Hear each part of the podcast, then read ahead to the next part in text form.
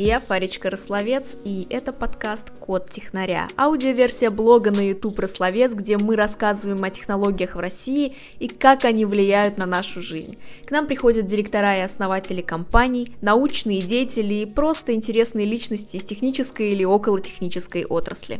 В российском устройстве работает самое эффективное в мире научное решение. На словах все говорят, мы поддерживаем российское, а на деле оказывается, что нам ни копейки не дали. С Грефом знаком? Один раз он к нам приезжал. Попал в Google, они меня очень долго хайрили. Есть профессиональные квантовые языки программирования типа Sharp. И такая мантра есть от менеджера. Главное, не перегори, не переработай.